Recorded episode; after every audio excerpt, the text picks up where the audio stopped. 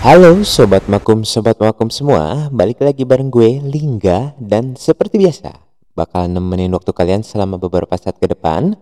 Cuma di Salam Makum, Salam Mahasiswa Hukum Indonesia.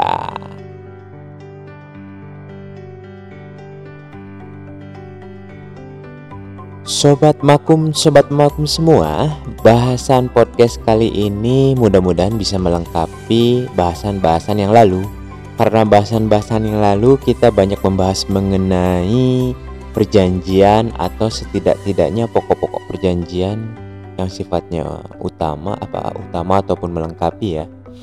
Uh, dan kali ini di edisi podcast Salamakum yang ke-24 Wow, 24 uh, Gue bakalan coba bahas mengenai arbitrase.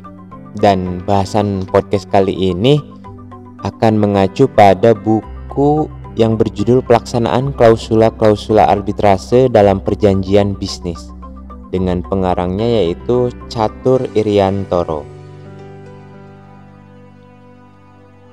Klausula arbitrase dirumuskan secara tertulis dalam bahasa yang dipilih oleh para pihak. Rumusan tersebut mengatur pilihan forum arbitrase sebagai lembaga yang dipilih untuk menyelesaikan sengketa atau dispute yang mungkin timbul di antara para pihak yang mengadakan perjanjian bisnis.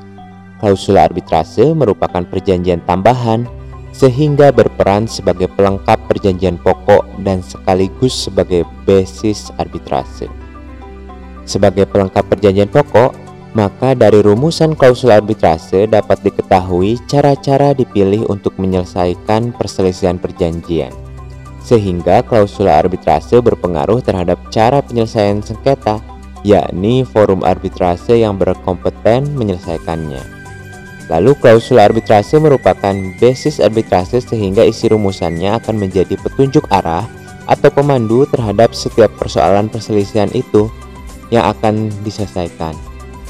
Dengan demikian, klausula arbitrase menjadi dasar segala wewenang para arbiter untuk memutuskan persoalan persengketaan yang bersangkutan. Seyogianya rumusan klausula arbitrase dibuat secara jelas, lengkap, dan cermat agar tujuan yang dikehendaki akan terwujud. Klausula arbitrase harus dirumuskan secara jelas karena penyusunan yang tidak jelas membawa konsekuensi pelaksanaan proses arbitrase akan timbul kesulitan. Perumusan klausula arbitrase yang kurang jelas hakikatnya tidak jelas menunjukkan badan arbitrase yang dipilih. Tidak jelas apakah badan arbitrase institusional atau arbitrase ad hoc. Selain itu, Perumusan klausul arbitrase mengandung kemenduaan atau ambiguity, yakni forum pilihan arbitrase merupakan salah satu alternatif yang akan menyelesaikan sengketa di samping badan peradilan. Akibat penyusunan klausul arbitrase yang tidak cermat akan menimbulkan permasalahan dalam pelaksanaannya, sehingga memperpanjang proses penyelesaiannya. Suatu klausul arbitrase yang secara tidak lengkap menentukan badan arbitrase yang diberi wewenang masih memerlukan penafsiran tentang badan arbitrase. Juga belum menunjuk arbiter yang akan duduk maupun cara penunjukannya. Klausul arbitrase yang mengandung kemenduaan atau ambiguity tersebut dalam praktek akan membingungkan. Lebih-lebih jika kedua belah pihak berbeda kehendak untuk menyelesaikan sengketa. Persoalan kewenangan tersebut akan diputus terlebih dahulu melalui lembaga peradilan sehingga memerlukan waktu yang relatif lama. Klausula arbitrase yang dirumuskan secara komprehensif akan menghindari berbagai hambatan dalam proses arbitrase. Dan klausula arbitrase yang lengkap akan mencakup yang pertama, komitmen para pihak untuk melaksanakan arbitrase, yang kedua, ruang lingkup arbitrase, yang ketiga, bentuk arbitrase yang dipilih, yang keempat, aturan prosedural yang berlaku, kelima, tempat dan bahasa yang digunakan, 6 pilihan hukum substantif yang berlaku bagi arbitrase dan 7 klausula-klausula stabilis stabilis stabilisasi dan hak kekebalan atau imunitas jika hal itu relevan. Peradilan berperan dalam menegakkan arbitrase. Klausula-klausula arbitrase yang tidak cermat dapat diajukan ke pengadilan. Putusan-putusan tersebut memberi kewenangan kepada arbitrase untuk menyelesaikan sengketa dari putusan yang diteliti antara lain menunjuk arbiter yang akan mengadili sengketa dan menentukan ICC rules sebagai peraturan yang diterapkan dalam penyelesaian sengketa. Suatu contoh kasus penetapan Pengadilan Negeri Jakarta Barat nomor 764 garis miring PDTP garis miring 1996 garis miring PN titik Jakarta titik Barat menentukan atau mengangkat bani untuk melaksanakan pemeriksaan arbitrase serta mengangkat arbiter-arbiter untuk memoh untuk pemohon dan termohon serta ketua majelis yang akan memeriksa perkara ini. Nah, itu karena uh, ketidakjelasan atau ambiguity dari uh, uh, forumnya maupun badan yang ditunjuk maupun arbiternya. Untuk menghindari penyelesaian sengketa secara berlarut-larut, maka pilihan forum arbitrase harus dirumuskan secara cermat, jelas, dan lengkap. Seyogianya, para lawyer yang ditunjuk merumuskan kehendak para pihak pemilih memilih forum arbitrase sebagai forum penyelesaian sengketa dengan memakai secara menyeluruh unsur-unsur klausul arbitrase yang komprehensif.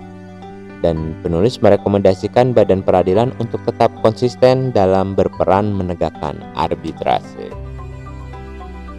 Nah, sobat makum dan sobat makum semua, adapun suatu eh, kasus yang menjadi landmark dalam bahasan podcast kali ini yang eh, me, me, apa, melingkupi kasus klausula arbitrase yang cermat dan yang tidak cermat dalam putusan-putusan pengadilan.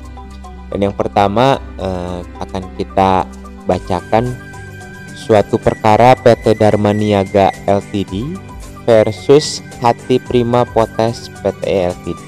PT Dharma Niaga dan Hati Prima telah terikat perjanjian jual beli sebagaimana ternyata dari Sell and Purchase Agreement tertanggal 27 Juni 96 nomor 298 A besar garis miring HPP garis miring 51 garis miring 96 sesuai butir 18 surat perjanjian para pihak sudah sepakat untuk menyerahkan sengketa yang mungkin timbul kemudian yang tidak dapat diselesaikan secara baik-baik kepada pemutusan wasit di Indonesia dengan hukum yang berlaku di Indonesia. Adapun bunyi teks perjanjian sebagai berikut. Any dispute arising under or relating to the sale and purchase agreement or the breach which thereof which cannot be settled amicable between the parties shall be reversed to and settle in Indonesia under the rule of Indonesia law. Dalam bahasa Indonesia pada pokoknya sebagai berikut. Perselisihan yang timbul berdasarkan atau sehubungan dengan perjanjian jual beli ini atau cedera janji yang tidak dapat diselesaikan secara musyawarah antara para pihak harus diajukan dan diselesaikan di Indonesia berdasarkan peraturan perundang-undangan negara Indonesia. Pihak PT Dharma Niaga menyampaikan kepada hakim dalam hal ini sebagai pemohon bahwa para penjual dan pembeli sudah berusaha menyelesaikan sengketa ini secara baik tetapi tidak berhasil. Lagi pula kepada hati prima atau potes termohon telah ditulis surat tertanggal 25 September 96 agar termohon dapat mengangkat seorang wasit arbiter. Akan tetapi termohon tidak menanggapinya dengan baik. Oleh karenanya, pemohon memohon supaya dapat diangkat Bani sebagai Bani Badan, Badan Arbitrasi Nasional Indonesia untuk melaksanakan arbitrase. Dan apabila pihak termohon tidak menyetujuinya, maka pemohon mohon pengangkatan tiga orang arbiter yang masing-masing diusulkan oleh pemohon dan termohon, serta ketuanya yang diangkat oleh pihak pengadilan. Pengadilan Negeri Jakarta Barat dalam pertimbangannya antara lain menyatakan bahwa hakim dapat menyetujui untuk menunjuk atau mengangkat arbiter atau wasit yang diusulkan pemohon sebagaimana surat permohonannya guna mewakili pemohon yaitu Profesor Dr. Haji Priyatna Abdul Rashid. Dan dari pihak termohon untuk mewakili termohon yaitu Dr. Adnan Buyung Nasution. Sedangkan pengangkatan atau penunjukan ketua dan arbiter wasit untuk menyelesaikan sengketa antara pemohon dan termohon hakim berpendapat pengangkatan dan penunjukan ketua tersebut diserahkan sepenuhnya kepada Bani. Penetapan PN Jakbar tersebut dalam amarnya antara lain sebagai berikut. Mengangkat Badan Arbitrasi Nasional Indonesia untuk melaksanakan pemeriksaan perkara tersebut lalu mengangkat uh, Profesor Priyatna selaku arbiter untuk mewakili pemohon dan Dr. Adnan Buyung Nasution selaku arbiter untuk mewakili termohon dalam pemeriksaan perkara arbitrase tersebut lalu memberikan kewenangan kepada Badan Arbitrasi Nasional Indonesia untuk menentukan komposisi majelis dan ketua majelis pemeriksaan perkara arbitrase tersebut.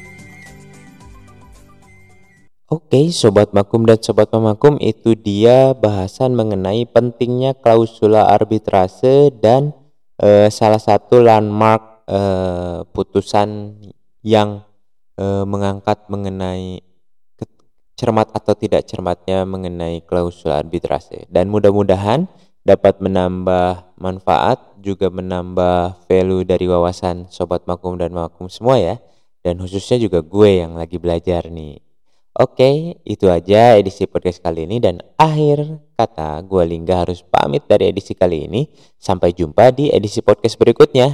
Cuma di salam makum salam mahasiswa hukum Indonesia. Dadah